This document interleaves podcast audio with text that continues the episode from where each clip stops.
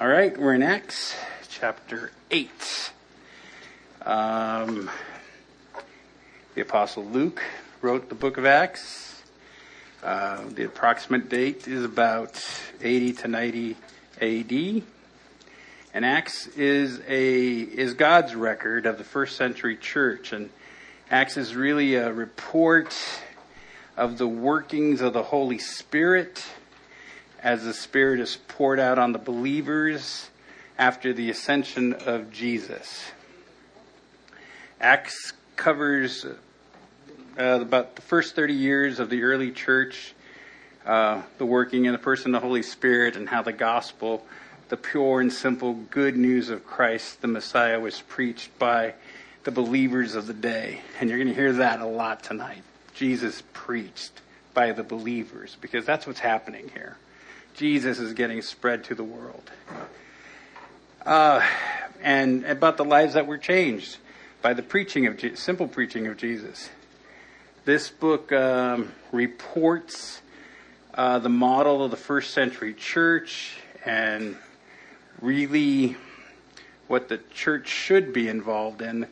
Uh, the church, as we are learning, is a living organism, just like we know here things are always moving. Things shouldn't re- remain, you know, rigid, but they should be open to growth. It's it's an organism, and it's really not an organization to be run in the flesh at the will of men. Uh, rather, the early church is overflowing with the Spirit, uh, the Spirit of the living God, and it's really an example to us how our church, how our lives should be run every day, to be filled to overflowing with the Holy Spirit, so that His work can be done effectively through the believers, you and I, for those of us who believe. We learn from their works that the primary function of the church is to reach the people and and how to affect the culture of the day. That's clear. It's simple. You preach Jesus. That's how you change the culture. It's clear that the first century church wasn't involved in politics. They were focused on preaching the gospel, the pure and simple gospel. And again, the best way to change a culture is to bring people to faith by preaching Jesus. Uh, they simply pointed to Jesus and ignited a fire of his love where those embers of that fire are still glowing and felt to this very day we're all sitting in this room 2,000 years later, you know, or so, um, because of the faith put into action by those people. You know, these embers are still flying, are still glowing. These normal, everyday men, these non-apostle men, and I might, I might add that non-apostle is, is kind of a cool title.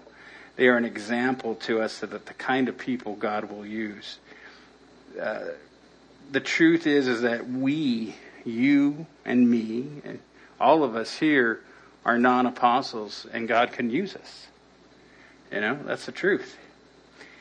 And we can be the kind of people who stand for the faith, like Philip, like Stephen, non apostles, deacons, waiters of tables. Um, the apostles are used as well. Uh, Peter and John are mentioned here in 8. We'll We'll see them. Uh, what, what, what these two groups have in common is both these groups, the apostles and, and, and the waiters at tables, the, the non apostles, are willing servants. Okay?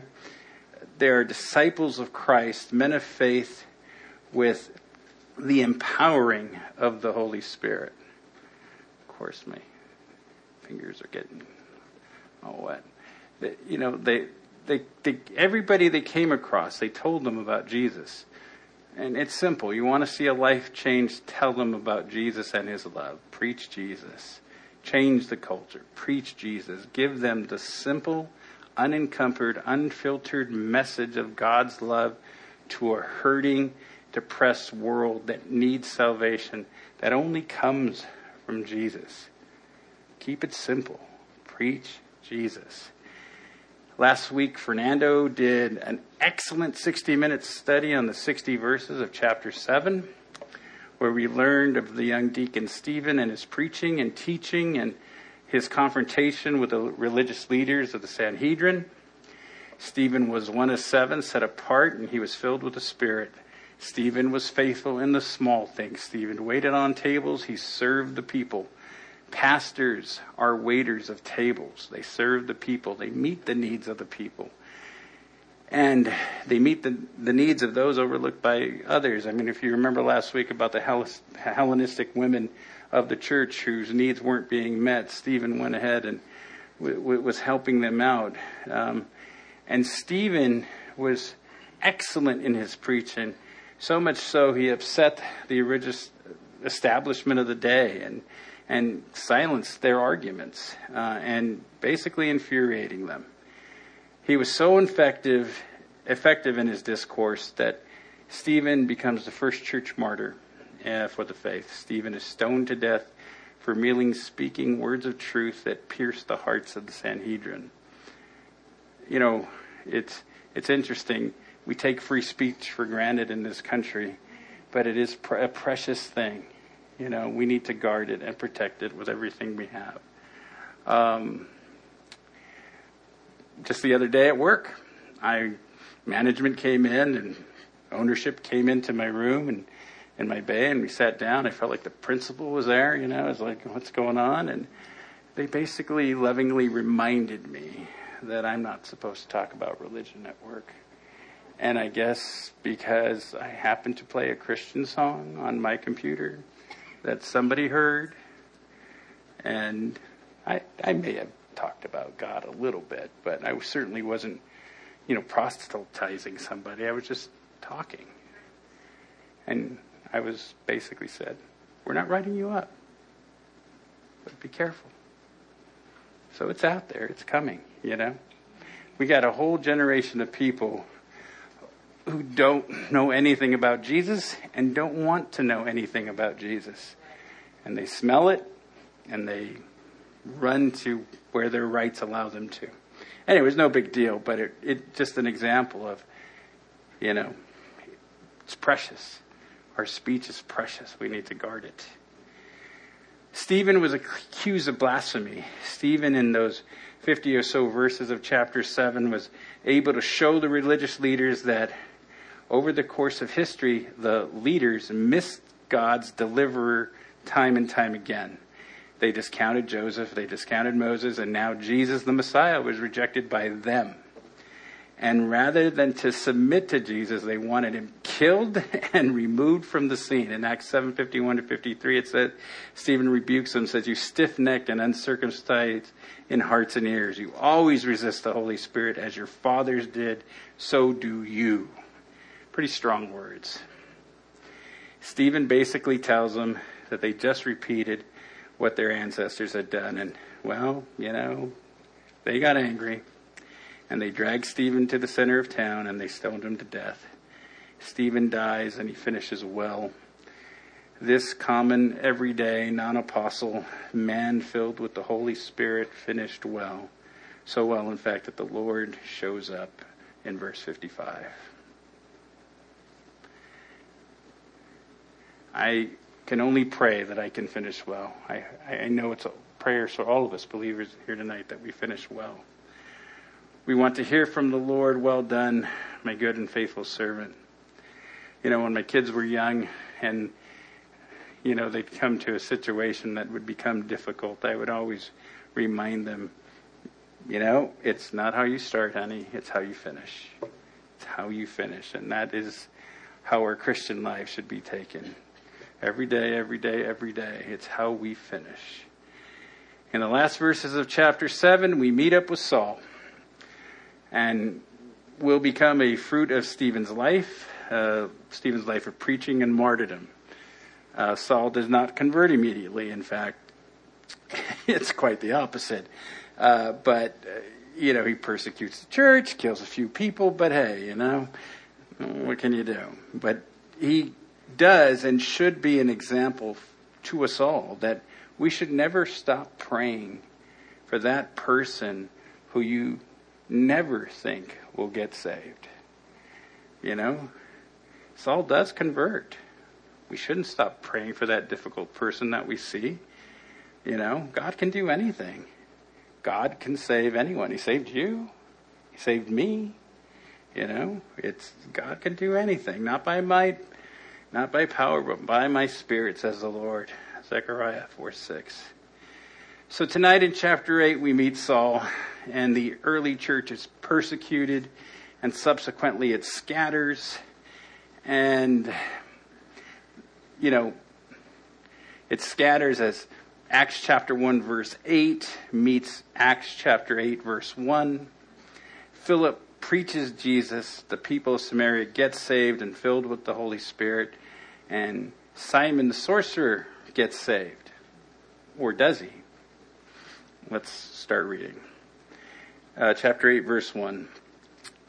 Uh, now Saul was consenting to his death. At that time, a great persecution rose against the church which was at Jerusalem, and they were scattered throughout the regions of Judea and Samaria, except the apostles.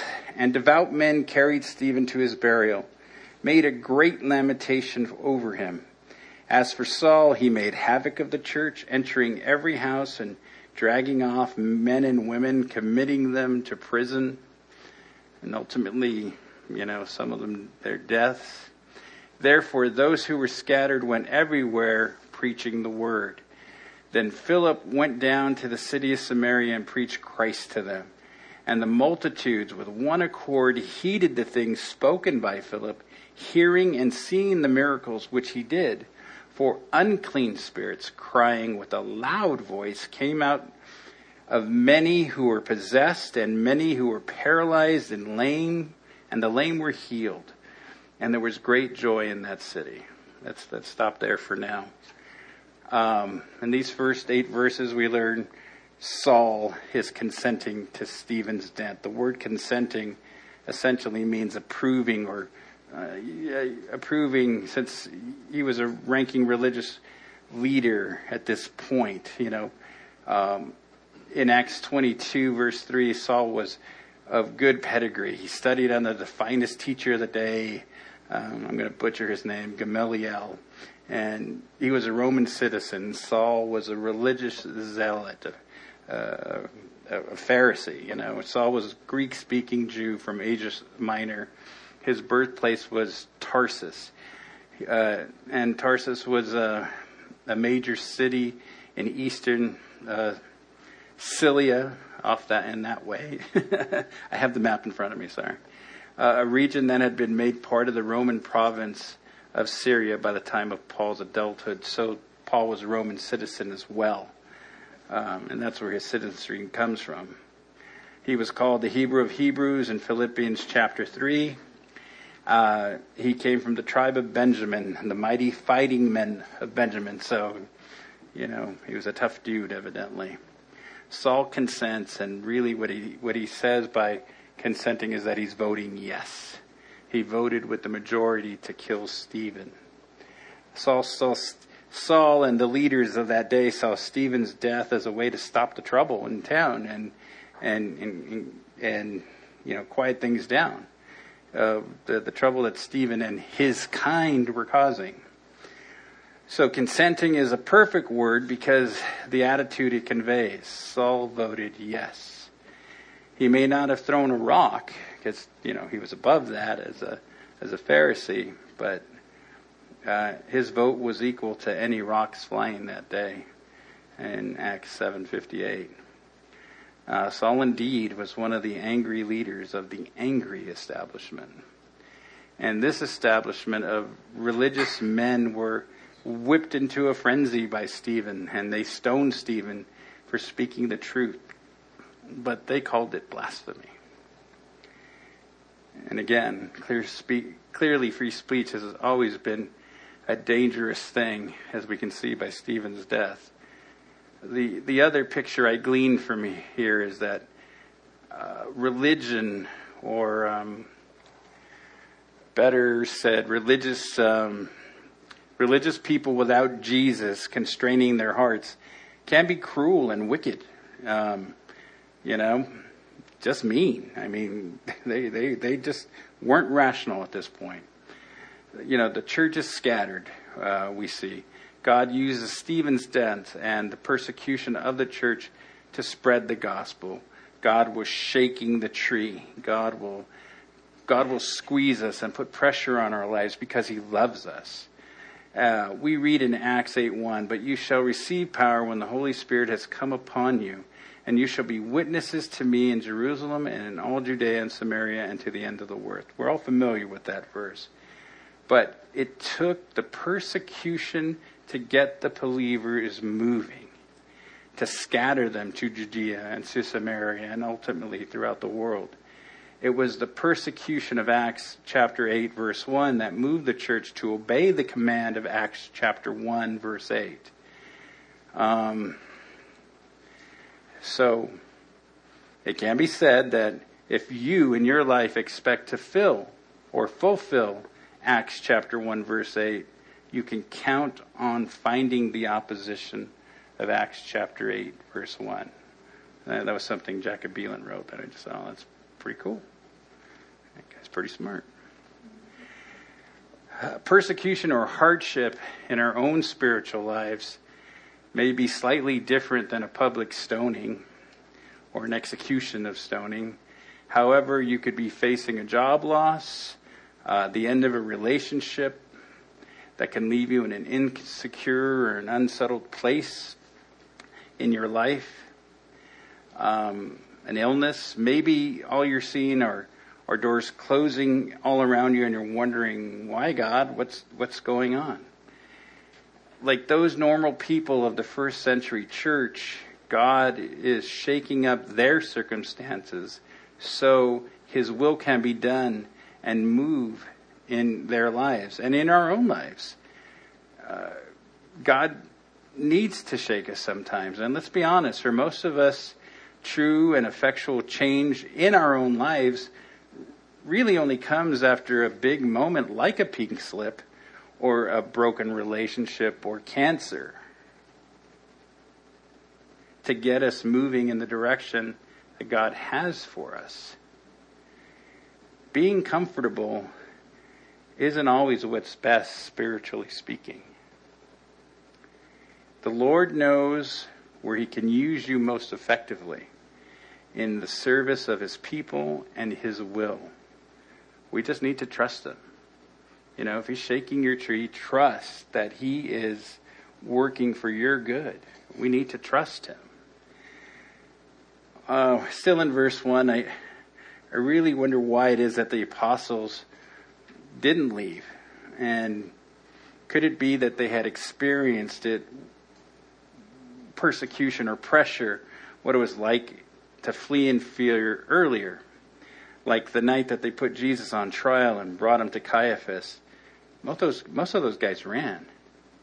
And only a few stayed around. And even then, they were watching from a distance in the shadows.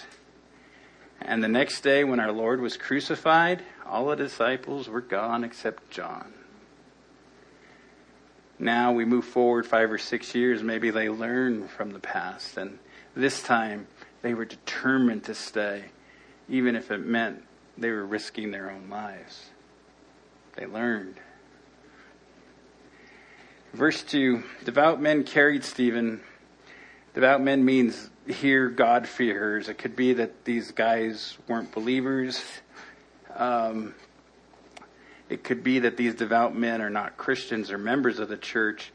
And the reason why scholars believe this is that they come to the conclusion because the phrase, they make great lamentation for him. A true understanding of what happens to a child of God at death doesn't really provoke great lamentation. It provokes rejoicing and peace for them who are now there with the Lord in his kingdom. That's one of the things I've noticed. Well, I've, I've been a Christian for a little while now, and growing up Catholic, you could remember everybody wailing and crying, and it was this big dramatic thing, and you know, it was just so like overwhelming. And and when you see the life of a saint go, you know, as a Christian, as a believer, you sit there peacefully. You're happy. Happy for them because you know you're sad but you, but you have that peace that they're to they're to walk through that door and they're to see Jesus. And that's just joy. That's just joy. Anyway, sorry. As for Saul, in verse 3, he made havoc of the church. He's entering houses, flipping tables, hauling people down to jail, committing them to prison. Paul was empowered by the Sanhedrin to put them in jail uh, for those people who called upon the Lord, and he was going into their fellowships and just just making life miserable. The word havoc here comes from the root word used to describe the results of wounding a wild boar. Well, I've never seen that, what a wild boar wounded looked like, but I could imagine any wounded animal is never a pleasant thing. So you can imagine this, this rabid, raging boar. You know, these boars go on rampages when they lose control. And this is what's happening to Saul and the religious leaders. Saul is a, is a refined, he's cultured, religious scholar who sat under the finest teachers. He was a Hebrew of Hebrews. He studied beyond compare. This man had the command of the Greek language that was greater than any other writer. He lost his composure and all control because of what Stephen was preaching, the simple truth of the gospel. He was, he was seeing red, as they say. And at, and at first he merely consented to let the others do the dirty work, but, uh, you know, because that was beneath him. But we find him going from house to house, you know, hunting people down essentially and throwing them out to the streets and imprisoning believers like a Nazi stormtrooper, and, you know, in the 1940s, ultimately sending these early believers of Jesus to their death. It's the same thing. That, that just, blind rage. That's demonic, really. Oh, come on, computer. There we go. Saul committed great offenses against the Father and the Son and the Holy Spirit.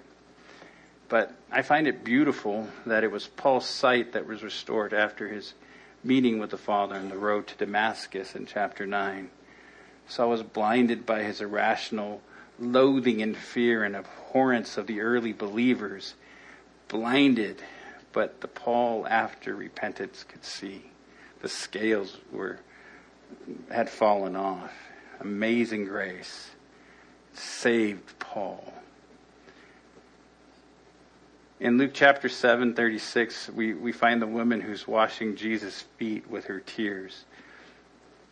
She was forgiven much. Jesus said, because her sins were many. Jesus is in the business of forgiveness and changing lives. No human soul is beyond forgiveness if the human soul is repentant. Paul sinned much. Well, Saul sinned much. Paul was forgiven much. So he loved much. And his life was radically changed, as we'll see as we continue through Acts and the rest of the scriptures. Verse 4 Believers are scattered, God's will is done. The believers are now running from Saul and the horde of zealots who want nothing but blood. You know, the picture here is that the early church did flee, but they fled, but they were preaching Jesus all the way. So it's kind of odd to say that they were fleeing, but I'm going to tell you about Jesus as I'm running. Keep running with me. You know, I, I mean, it's hard to imagine that, but they left preaching and, and, and telling people about Jesus every step of the way. Therefore, the effect of the persecution was the moving of God's people to spread the gospel. Acts 1:8 was put into motion. God was shaking the tree so his will can be manifest. Paul and the horde tried in vain to put out the fire of the flames of the good news, but all they really did was cause it to spread. Those embers are still glowing, as we said earlier. Verse 5 Philip the non apostle. Philip was like Stephen in Acts 6, a deacon of faithful in the little things so God can use him in, in the greater things. And I love the non apostle description because these men are just like you and me, and that, that gives us hope. And, and God used these guys mightily. You know, the lesson is that God uses regular people. You know, Billy Graham probably the greatest peach, preacher in American history. He, he started by selling shoes door to door, as I recall. And, and, and now, what great t- training, door to door, selling shoes, getting rejected constantly. Because think about that. Do You want to buy shoes out of my trunk? You know, everybody's going to say no. But yet he was faithful in the small things. And God got a hold of his life. And, and then we see the rest of his life, what a, a life wholly given to God can do. Um, I got to see Billy Graham when he was at the Rose Bowl uh, the last time and got to hear him speak. And I was amazed at the simplicity of the words coming out of his mouth. Not really by any great theological expounding that he was doing, because he didn't do that. He simply told people in the most loving way possible that Jesus loves you and he died for your sins and you're a sinner and you need a savior. Come and meet your savior. And then half the audience gets up in the Rose Bowl and goes down, and I'm, my mind is just blown because I'm expecting to hear the wisdom of all the ages. And what do I hear? I hear the simple preaching of the gospel done in love. That was awesome. I'll never forget that. God uses regular people. You know, even in this building, Pastor Tony was a painter at one point.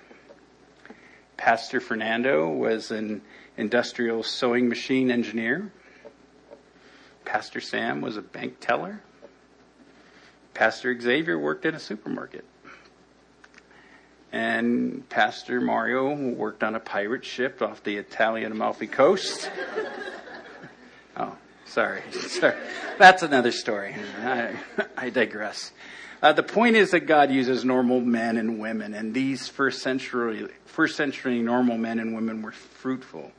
They had no grand plan or marketing scheme. They just spread the love of Jesus. Doesn't that seem like a good plan? Just spread the love of Jesus. You know, when we go down to Mexico and do those outreaches, everybody there, we're there for one reason to spread the love of Jesus. That's it. You want to be fruitful? Tell them about Jesus. Don't focus on what they don't have. Don't start arguments. Preach the message of the cross. And preach Christ and let them know what a life in Christ is and how that life is great gain. Philip preached Christ and he went down to Samaria to do so. In 2 Kings 17, it gives the account of the Assyrian invasion into Israel in 721 BC the Assyrians gained control of the region, and as they moved in, they, they married the weakened and impoverished Jews who were left behind there, and a half breed race of people was, known, was produced known as the Samaritans. Um, the Jews in the south looked down on these people, and um, they would go out of their way to avoid contact them. They called them dogs and, and basically viewed them as less than people. You know, I grew up in El Sereno, not too far from here. Uh, and in the, I forget, it's the late 60s or early 70s, um, El, El, Sereno butts up against Alhambra and South Pasadena and LA proper. And I can remember um, there was a big hullabaloo because where El Sereno ends, right there on Huntington Drive near Alhambra Road, there's, you know, it's really, it's kind of a nice neighborhood, but it butts up against the hill of South Pass. Well, the good people of South Pasadena didn't want the undesirables coming in. So they, they built a wall and they blocked it off and kept people out. Now, I never really knew I was Mexican. I never really knew I was poor. But I think about that and just how irrational that is. Because any thief or burglar isn't going to be hindered by a four foot barrier. but I, you know, it never really bothered me. I just always found that it's just kind of funny. Really? You're, going to put up a wall? okay. Anyway, um, that's why in in John chapter four, it was shocking probably to hear that when Jesus said, "I need to go through Samaria," and because the Jews didn't, you know, they didn't mix with, with the Samaritans. They just didn't do that. And now we find Philip seven or eight years afterward, and all these dates are approximate because nobody really knows the hardened time to it. So, you know, all these scholars just kind of give approximate numbers. But after seven or eight years, um, you know, Jesus went there going to Samaria. After Jesus went there, Philip heads their way too. And you really got to wonder if that woman at the well was there to hear Philip too. You know? The lives being changed. And, and remember the word Christ is the Greek word for Messiah. So he preached the Messiah to them. The, the Samaritans were looking for the Messiah. And, you know, when Jesus met the woman at the well, he said, uh, she said to him, We know that when the Messiah has come, he's going to teach us all things. They were looking for the Messiah. They knew the scriptures and related to the Messiah, and they were, and and that woman uh, went out to tell the other people, "Come and hear a man who had told me everything that I've ever done. Is this not the Messiah?" And they came out and they heard Jesus, and they said, now we believe not because what you have told us, but because what we have heard and seen for ourselves. So that seed was planted in Samaria, and Philip went to go proclaim the Messiah to them, and he, and he bared much fruit. And the people in one accord gave heed to those things which Philip spoke, hearing and seeing the miracles which he did. Unclean spirits that were cl- crying out with loud voices came out, and you know people who were possessed weren't possessed anymore, and people who had palsies and lame were healed. Philip was part of miracles and healings firsthand. And, and you wonder about that today. Can, can we see that kind of healing and casting out of demons, you know, in our day? And I would say yes. I'd say it's a big world and it happens all over the world. Maybe not so much in our, our enlightened American Western culture that does everything we can to wrap things in and label things as science and psychology and call everything a disease or a disorder and you know what's the latest one I, I, I identify as right now i think that's what they're saying no that's not a demon residing in me that's whom i identify as uh, you know when i was uh, in transition work you know decade or so ago, I was going down to um, this editing school down in Melrose and Mansfield, deep in the heart of Hollywood. And I had to be there 7 a.m. on Saturday and Sundays for these weekend classes. And if you know anything about Melrose and Mansfield, it's just not the most pleasant place, and it was even less pleasant back then. And I'll never forget that on this particular Sunday morning, I'm just kind of loitering in the parking lot because the teachers weren't there yet and there was nothing to do. And all of a sudden, I see come walking down this large, six foot six man, muscles, and a mini skirt and heels and makeup. And and he had that look in his eye. And I just I'd never seen that before, number one. Uh, number two, you could tell that he wasn't just out for a stroll. He was out to destroy. He was, he was out to feed his flesh. And he was going to feed his flesh at 7 a.m. on a Sunday morning. That's not normal. That's, that's bondage. That's, that, that's bondage to whatever demonic entity or desire that he filled his life with. And it just made me think immediately of Mark chapter 5 when, when Jesus talks to the demon and the demon says, My name is Legion, for we are many. This guy was, this guy was trapped. On a happier note, there was great joy in the city of Samaria the city of Samaria, the gospel, in the city of Samaria, the gospel is now being preached. And the result of the gospel in the hearts of the people is that great joy. And joy is always the result of the gospel being preached. As joy happens, joy happens as God moves into the lives of the people. in uh, Psalm 144:15, it tells it tells us God's people will be blessed, the people whose God is the Lord. God moves in, joy happens. All right, let's uh, move on to Simon. Uh, verse 9.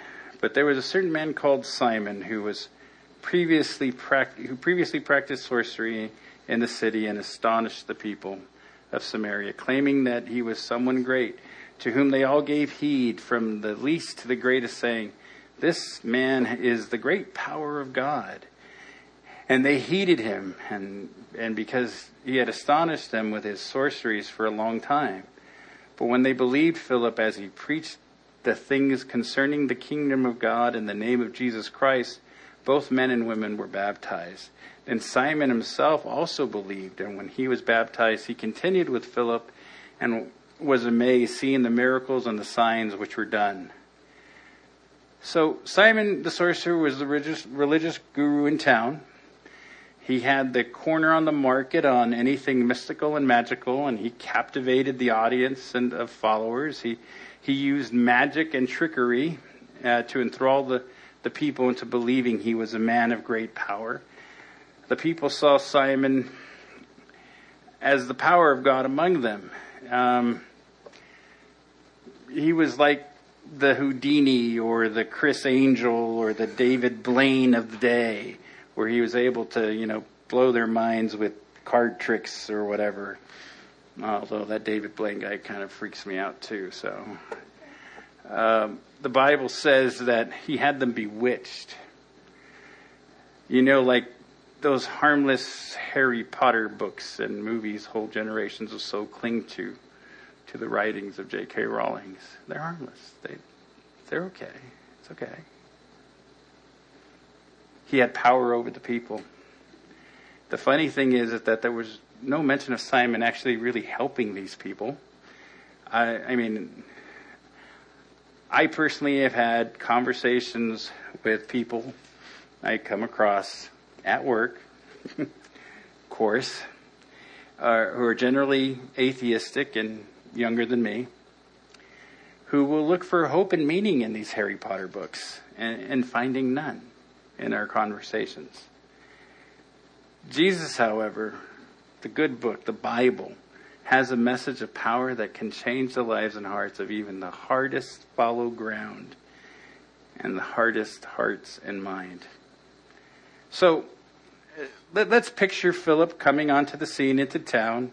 He rolls into Samaria and he knows that this is Simon the sorcerer territory because there are Simon the Magi billboards all along the streets, and people are wearing Simon the Sorcerer T-shirts, and and there's they have you know Simon tattoos and keychains and bumper stickers on their rolling carts.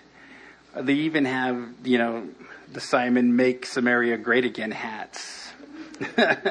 at 35 denarius a piece. You know, they were very popular. You know, merchandising is important. Anyway, Philip strolls into town with no fear and a message. With the simple message of Christ, and, and, and Simon's influence immediately goes down, and, and, and his business dies, and the power that he has over the people is diminished. Philip, the non apostle, came and he spread the good news, and the people responded. The people suddenly realized that there was a hope, there was there's joy and a reason for living. I, uh, when I when I first read the Chronicles of Narnia by C.S. Lewis, there was a line that gets repeated in uh, the first book of the seven books, the line with the witch and the wardrobe, and that line is Aslan is on the move, and it gets repeated several times in the movie, and it always just kind of gave me goosebumps because it was the the realization that after a hundred years of no Christmas, the snow is melting and the Spirit is moving. Well, that's what's happening here in Samaria. Aslan is on the move. And in our lives, if we are spirit filled and spirit led, Aslan is on the move. It's awesome. This is what we are witness to here in these verses, in, in these lives of, of Philip and, and these people that when we yield to the Holy Spirit of the living God and allow it to move in us, around us, and through it, God, Aslan, is on the move.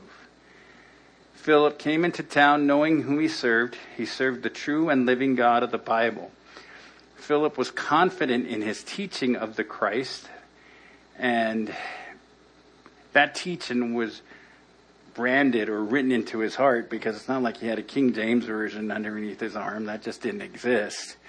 It was it was here. It was it was right here, and that and that should also be an example for all of us. It needs to be here, so it comes out of here. When it's over here, it's it's nice that it's there, but it's not here. So it can come out here.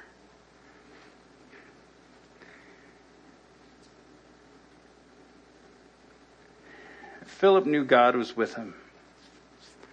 Philip simply preached Jesus and watched God work in the lives of the people. To work in the lives of people and to break the spell of Simon the charlatan. Philip overcame the opposition and was not intimidated by Simon's power and reputation. God did the work. Philip was just confidently obedient. Confidently obedient. In 1 Samuel 17:47 it says, "Then all this assembly shall know that the Lord does not save with the sword and with the spear, for the battle is the Lord's, and he will give you into our hands." Philip knew this. He wasn't worried. He knew that the battle belonged to the Lord. He knew he carried the genuine mission of God. And the genuine message of God and the work of God will always reveal the counterfeit Simon was the counterfeit, and he had nowhere to go, you know, because once the genuine article comes around, all you can do is hide, you know. In fact, uh, it made me think of a movie because uh, I like movies, and there was a movie in 1992, Leap of Faith, with Steve Martin, where Steve Martin is uh, playing a um, a false preacher and an evangelistic healer, um, Jonas Nightingale fooling the people for money in this church tent revival and, and these healing meetings. And he, he says this line that, that struck a chord. Look, I run a show here. It's a lot of smoke and noise, and it's strictly for the suckers. I've been pulling one kind of scam or another since I was your age. And if there's no, if there's one thing I know, it's how to spot the genuine article, because that's what you got to watch out for. It's not the cops. You can always get around the cops. But the one thing you can never, ever get around is the genuine article. And you, kid, are the genuine article. I found that to be quite insightful. Because when you have access, access to the genuine article, if you are born again tonight, you are the result of the genuine preaching and teaching of the genuine article we are sitting here tonight in a room full of miracles and healings tonight. The lesson for us is to strive to be like Philip the evangelist. Philip heart, Philip's heart was right. He was filled with the Spirit. And really, as the first century church was, you know, as we read in the scriptures, we all need more of Jesus and more of the Spirit. And as the word says in John 3, he must increase, but I must decrease. Simply put, God needs to rule our hearts and our mind.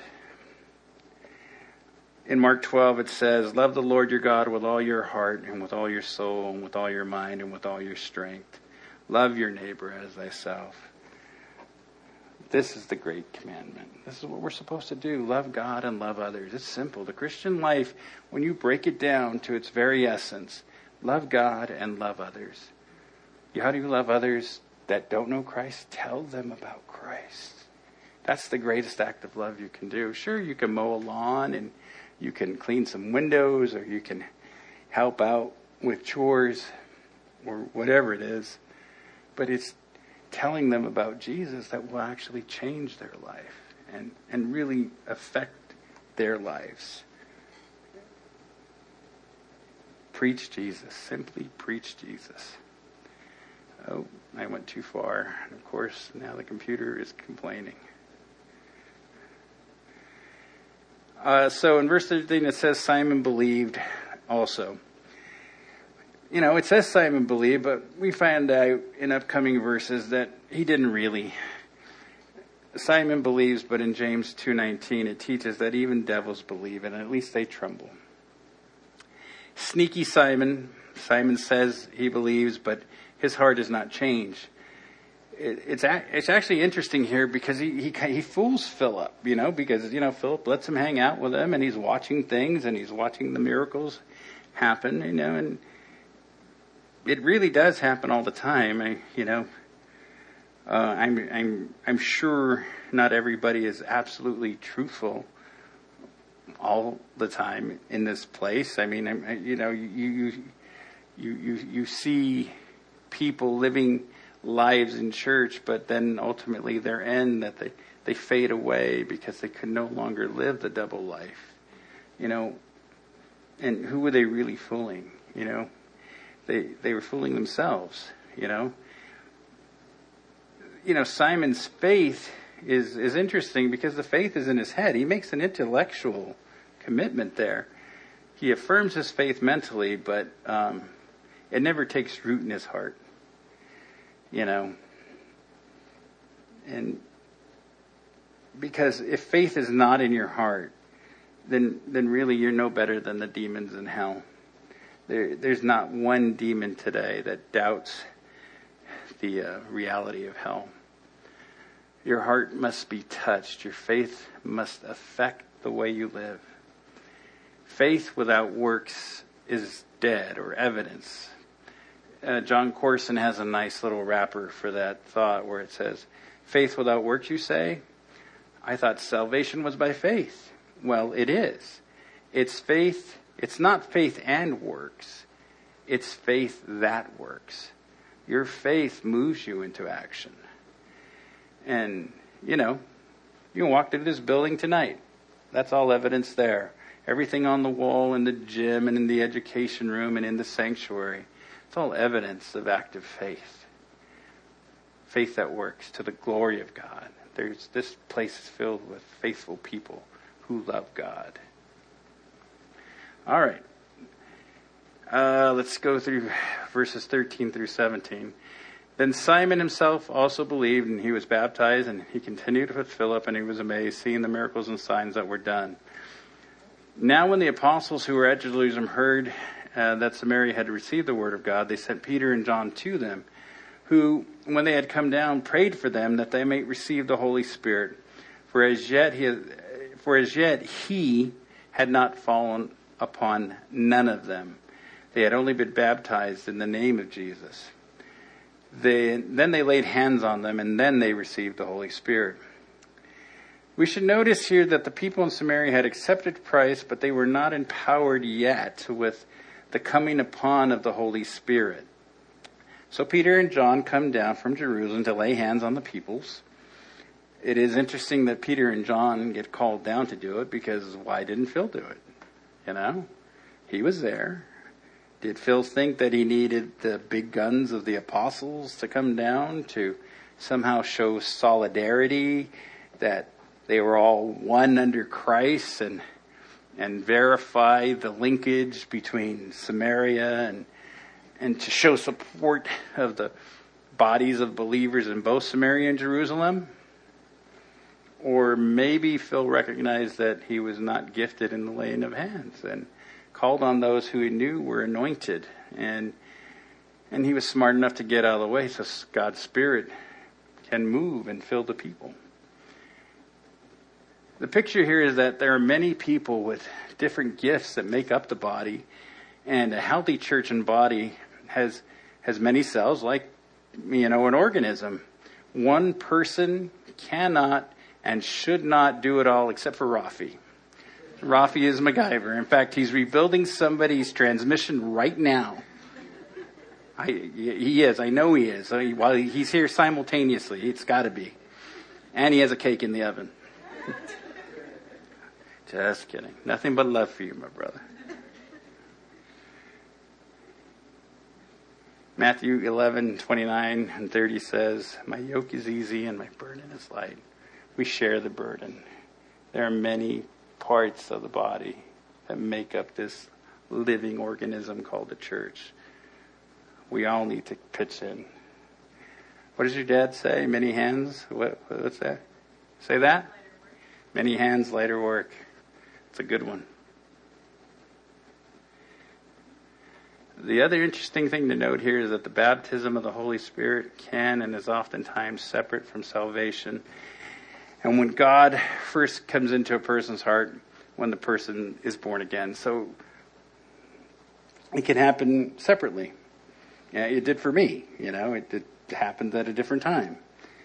And verse 16 is the sizable clue to this fact because for as yet he, w- he was fallen upon none of them yet. He, the he right there, it's referencing the Holy Spirit, uh, the person of the Holy Spirit. They had been baptized in the name of Jesus, and in a few verses up, in verse 37, Philip preaches to the eunuch and tells the Ethiopian how to become baptized in the name of Jesus if he believes, reinforcing the fact that baptism follows salvation. So basically, they were saved and they were baptized in the Lord's name, but the Spirit had not fallen upon them yet. There are mountains of data and volumes of writings by much smarter men than myself who have exhaustive studies on the subject of the baptism of the Holy Spirit. Um, I, I, will do my best to break it down as best I can, but certainly Xavier has many, many writings and many Bible scholars have tackled this. Essentially, there are three prepositional phrases or, that identify the relationship of the Holy Spirit with man. Uh, there's the phrase that the Holy Spirit is with man, para in the Greek. It means that the Spirit is in the world and convicts the world of sin and convicts the hearts of men. He is pointing, the Spirit is pointing the all men to the cross. It is the work of the Holy Spirit in the, wor- in the world. In John 14, 15, it says, Jesus told us he was going to send you the Spirit of truth and that, and that shall be with you para, with you, and come, and this comes to the next phrase, uh, in you, or in the Greek, en, en, and that's the second Greek word meaning in you, inside of you, born again. The connotation here is that it operates from the inside. Uh, I like that because I like the idea that God sent somebody who's on the inside to do the inside job. He is with you, para, convicting you of your sin and coming to be in you when you are born again, operating inside of you, when we are led by the Spirit. In John 20, um, it says uh, Jesus breathes on them. God breathes uh, on, uh, and the word there is pneuma, a description of the Spirit. And it's telling the, he tells the disciples to receive them and, and to receive the Spirit so they can have the authority to preach based on the death and the resurrection of the Son. So we find the, the Samaritans are born again. The Holy Spirit. I really got to clean this thing. Had been with them par, and now that they are saved, he moves in them, or en, en in the Greek. The result being that they have a new life in Christ. Their eyes were open and they were delivered from their sins. Their joy was full, and they were baptized. They were obedient to the work of God's Spirit. But there is one more experience or phrase for our purpose here in this study. It is the outpouring of the Holy Spirit. It's a different word. It's epi, uh, EPI in Acts 1.8. So the Spirit is with you, para, in you, en, and ultimately upon you, epi uh, for the sake of the empowering you, like the disciples, to be his witness, to administer to the gifts, to preach like Philip and Stephen, empowered by the Holy Spirit, to get the word of God out in his power. So it's para, with you, in you, and, and ultimately upon you, epi. And um, I'll to empower you so his his power is manifest in our lives. So Peter and John pray specifically for the Holy Spirit to be poured out and come upon them And guess what happens? It does. Imagine that. the gospel of Jesus is preached. Salvation comes through the work of his spirit filled people, and the power of the Holy Spirit works out. God is moving. Aslan is on the move. These are a direct result of preaching Jesus. Simple. This is not hard. Let's continue. Uh, Simon is a witness to the power, and he really only sees this as a trick. This is really revealing Simon's heart here. Maybe this power can restore his prominence with the people and get his business going again. And, and, and Simon then offers money for these tricks.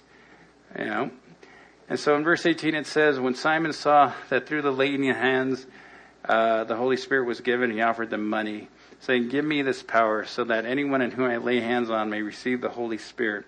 But Peter said to him, Your money perish with you, because you thought that the gift of God could be purchased with money. You have neither part nor portion in this matter, for your heart is not right in the sight of God. Repent, therefore, of this your wickedness, and pray God if perhaps the thought of your heart may be forgiven of you, forgiven you. For I see that you are poisoned by bitterness and bound by iniquity. Then Simon answered and said, Pray to the Lord for me, that none of these things which you have spoken may come upon me. So when they had testified and preached the word of the Lord, they returned to Jerusalem, preaching the gospel in the many villages of the Samaritans. Simon's heart wasn't right. Uh, it's clear he was just pretending to be a believer. He didn't repent from his sorceries, you know. And, in fact, we get the term simony at this point from Simon's act to try to purchase God's power here. Simony, uh, by definition, is the act of selling church offices and, and, and roles, you know, board positions, donor lists, and influence in the church. I mean, the practice, this practice was practiced heavily throughout church history, and it was widespread in the ninth and tenth centuries. And even though there's canon laws against it, you know, we shouldn't be doing this. Go figure, religious people breaking laws. Imagine that. I mean, I've had Jewish, you know, talking to Jewish friends here in town, they've shared with me that on high holy days, the people that fill the temples um, pay for their seats. Um, the better the seat, the higher the donation. You know, uh, these are the good families, uh, the salt of the earth. You know, the but truth is, I, I don't really think God needs our money. I really don't. It's just trying to buy influence, trying to be seen. Simon's sin was that he was seeking the power of God for personal gain. I mean, he still had a warehouse full of hats and t shirts. What's a guy supposed to do? Well, he's supposed to repent. That's what he's supposed to do. In verse 20, Peter rebukes Simon and tells him to repent. What is clear here is that Peter was firm and direct with this new believer. He didn't, he didn't hold back. He said, Repent, sinner. There was no let's talk about your feelings, Simon, and, and have a nice session and hold hands in the dark. No, it was repent, sinner. Repent. The Bible is clear. Open rebuke is better than hidden love. Psalm 27. Simon had a bad heart. Simon was fleshy. He was carnal. Sorry, Simon was sorry and he was not repentant when Simon was rebuked, he didn't turn away and he, he just said, Don't let it happen to me. He was not interested in being corrected. He just wanted to escape the consequences, like a lot of people in this world. So sneaky Simon fades out here. And church history is vague about Simon's end. Some say he was the father of Gnosticism which is the teaching that all matter is evil and only the spirit is good, yada, yada, yada. And others write that he went insane and he buried himself alive. How does somebody do that? You know, just that didn't make sense to me. So they, the believers, headed back to Jerusalem, preaching Jesus through Samaria along the way. The believers of the early church, Stephen and Philip and the non apostles, are an example of spirit filled people so that God can get his will done in us and through us. Stephen finished well. And Philip, in the subsequent verses, has more of God's work to do. You and I need to be filled to capacity with the Spirit every day. Uh, just a couple more thoughts before we wrap up here. There was a devotional in my email the other day, and it speaks to the desire and the necessity of being filled. Funny how that happened. That came into my email just in time for this study. I, I often wonder how that happens. For in him dwells the fullness of all head God, Godhead bodily, and you are complete in him, who is the head of all principality and power in Colossians 2 9 and 10. Jesus is all that we will ever need. He is the fullness which shows that he is equal in stature and position to the Father and the Holy Spirit. Why follow the empty philosophy and worldly notions when we have all fullness in Christ? Christ can hold all the fullness of the deity. We cannot. We're finite. When we are born again into the family of God, we are made complete in Christ. Our spiritual growth is not by addition, but rather by nutrition. We grow from the inside out as we take the Word of God in. If we were to go to the Pacific Ocean with a mason jar, you guys know what a mason jar is, and allow the ocean to rush into it, instantly our jar would be filled with the fullness of the Pacific Ocean. But we could never put the fullness of the we could never put the entire fullness of the Pacific Ocean into our jar. You get what I mean? You know, you'll never get that whole thing into that little thing, but you take that one thing, you have the fullness of Christ there. But I need to make it bigger, sorry. But we can never put the fullness of the Pacific into our jar. With Christ, we realize that because He is infinite, he can hold all the fullness of the deity, of the Godhead. He is infinite. He, he has it all. And when one of us finite creatures dips the tiny vessel of our lives into Him, we instantly become full of His fullness. So let us come to the ocean of His fullness, not with a tiny jar, but with our very lives, so that He can fill us and take us as we take in more and more of who He is. And that was written by Pastor Gerard Deliu of Morning Star. And the last thing is um, the song that came to my head because I'm in the sound ministry and I hear music all the time. And there are some songs that over the years just um, mean more than others. But this song spoke to me when doing the study. It made perfect sense because we do need more of Jesus. The love of God is greater far than tongue or pen can ever tell. It goes beyond the highest star and reaches to the lowest hell. Could we with ink the ocean fill, and were the skies of parchment made, and were every stalk on earth a quill, and every man a scribe by trade? To write the love of God above would drain the ocean dry, nor could the scroll contain the whole, though stretched from sky to sky. O love of God, how rich and pure, how measureless and strong, it shall forevermore endure the saints' and angels' song. The love of God is measureless, the love of God is strong. Hallelujah and amen. Let's pray. Heavenly Father, we thank you, Lord, for this day. We ask, Lord, that you just, again, go before us and be with our families and help us to be the light to a dying world, Father, and help us to have that compassion, Lord, just to preach your simple message, Father, that we love you and love others. We thank you, Lord, and we ask this in Jesus' name. Amen.